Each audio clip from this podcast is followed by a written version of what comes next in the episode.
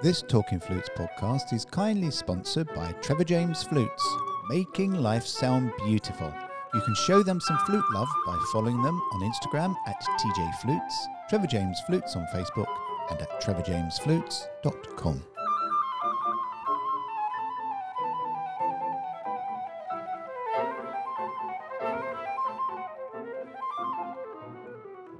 Hello and welcome to another edition of Talking Flutes. I'm Claire Southworth.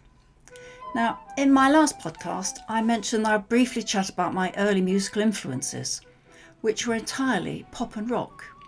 And they included uh, Jethro Tull, Mamas and the Papas, Moody Blues, and Focus. When I listened to these tracks originally, I was so young, having only just got hold of a flute, and I listened without prejudice or criticism. I just knew that I loved the sound of flute, especially in pop or rock settings. Now, when I listen, I still have the memory of the joy they gave me, but my classically trained ears start to listen more critically. I almost wish that I hadn't started so soon with my formal flute lessons, with the obligatory tune a day but one, because it stopped me from copying these fabulous solos and improvising. Sometimes formal training can inhibit the freedom of creativity, and it certainly stopped me in my tracks. Who knows, if I'd gone down a slightly different route, I might today be a retiring rock musician. What a thought that is! I've always loved the variety of jazz, rock, pop, and classical. I've spoken before about the first tune I ever played on my flute, which was Jethro Tull's Living in the Past. And when I first heard this song, it captivated me. I couldn't stop listening to it. Ian Anderson, the flutist, was way ahead of his time in terms of new flute sounds, singing and playing, multiphonic, slides, much, much more. He was exciting, innovative, daring, and I was mesmerised. Now, unfortunately, I'm not allowed legally to play original extracts, and my keyboard skills are zero.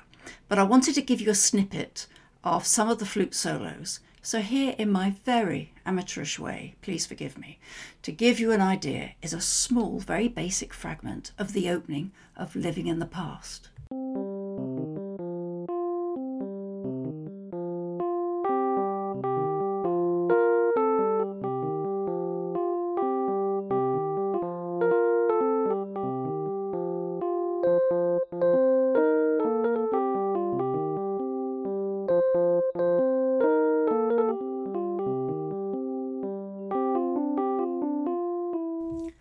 Feeling quite embarrassed about my efforts there, but hope that gave you some idea. My next big influence was the Moody Blues and the song Nights in White Satin. The flute solo is a simple but beautiful melody, and the flute player was Ray Thomas, who was also a vocalist in the band. It's impossible to judge any of these flute solos in terms of quality because the recordings from that time were basic, none of the refinement we have today but the tone is clear and steady, not much in the way of vibrato, but in tune and beautiful, lifting a great song even higher. I still listen uh, to the Mamas and Papa songs. Now, they were a group of four, including the great Mama Cass, but the best voice, I think, was that of Denny Doherty. And one of my favourites is Dancing Bear from the album Creeque Alley. Now, Denny's voice is silky smooth, it's so expressive, beautifully in tune. Dancing Bears begins with a flute solo and it's quickly joined by oboe, bassoon, and clarinet for a brief interlude before the guitars and the voice enters. A beautiful song. They also featured a, big flute solo in California Dreaming, another major influence in my early flute years. This is a rare pop song that contains a flute solo, and even more surprising, it's an alto flute. The jazz player Bud Shank, a sax and flute player, was brought to the session to play it. Denny Doherty told the story that when they were recording that song, they wanted a solo, but they didn't want the usual guitar solo. John Phillips, who was the founding member of the group, walked out into the hall of the Hollywood recording studio where they were, and Bud Shank was in that hallway as well. John grabbed him, brought him into the studio. Shank listened to the gap he was supposed to fill and nailed it on the first take. I've always loved this solo. It's wonderfully constructed my only problem today is that I hear it as being slightly sharp, but it's rock and it's a great solo. Moving on, uh, the next big influence was the group Focus, a progressive rock band formed in Amsterdam with Thijs van Leer who not only played flute but also keyboards and sang vocals. The song that struck a chord with me was Love Remembered from the album Focus 3, and that was written in 1972. Here's the opening.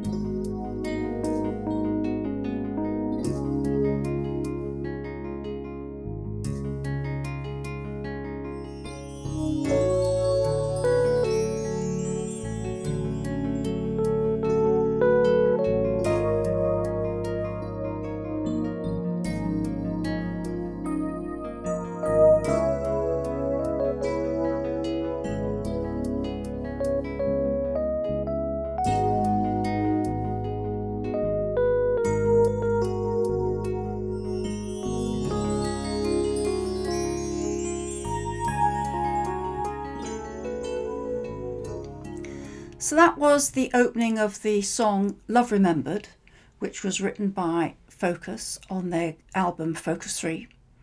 And uh, it features a wonderful, brilliant solo by Thijs van Leer. Now, his father was a classically trained flutist, and Thijs followed his father with a degree in flute and composition at the Conservatoire de Musique in Geneva. He also had lessons on the piano, orchestration, and arranging.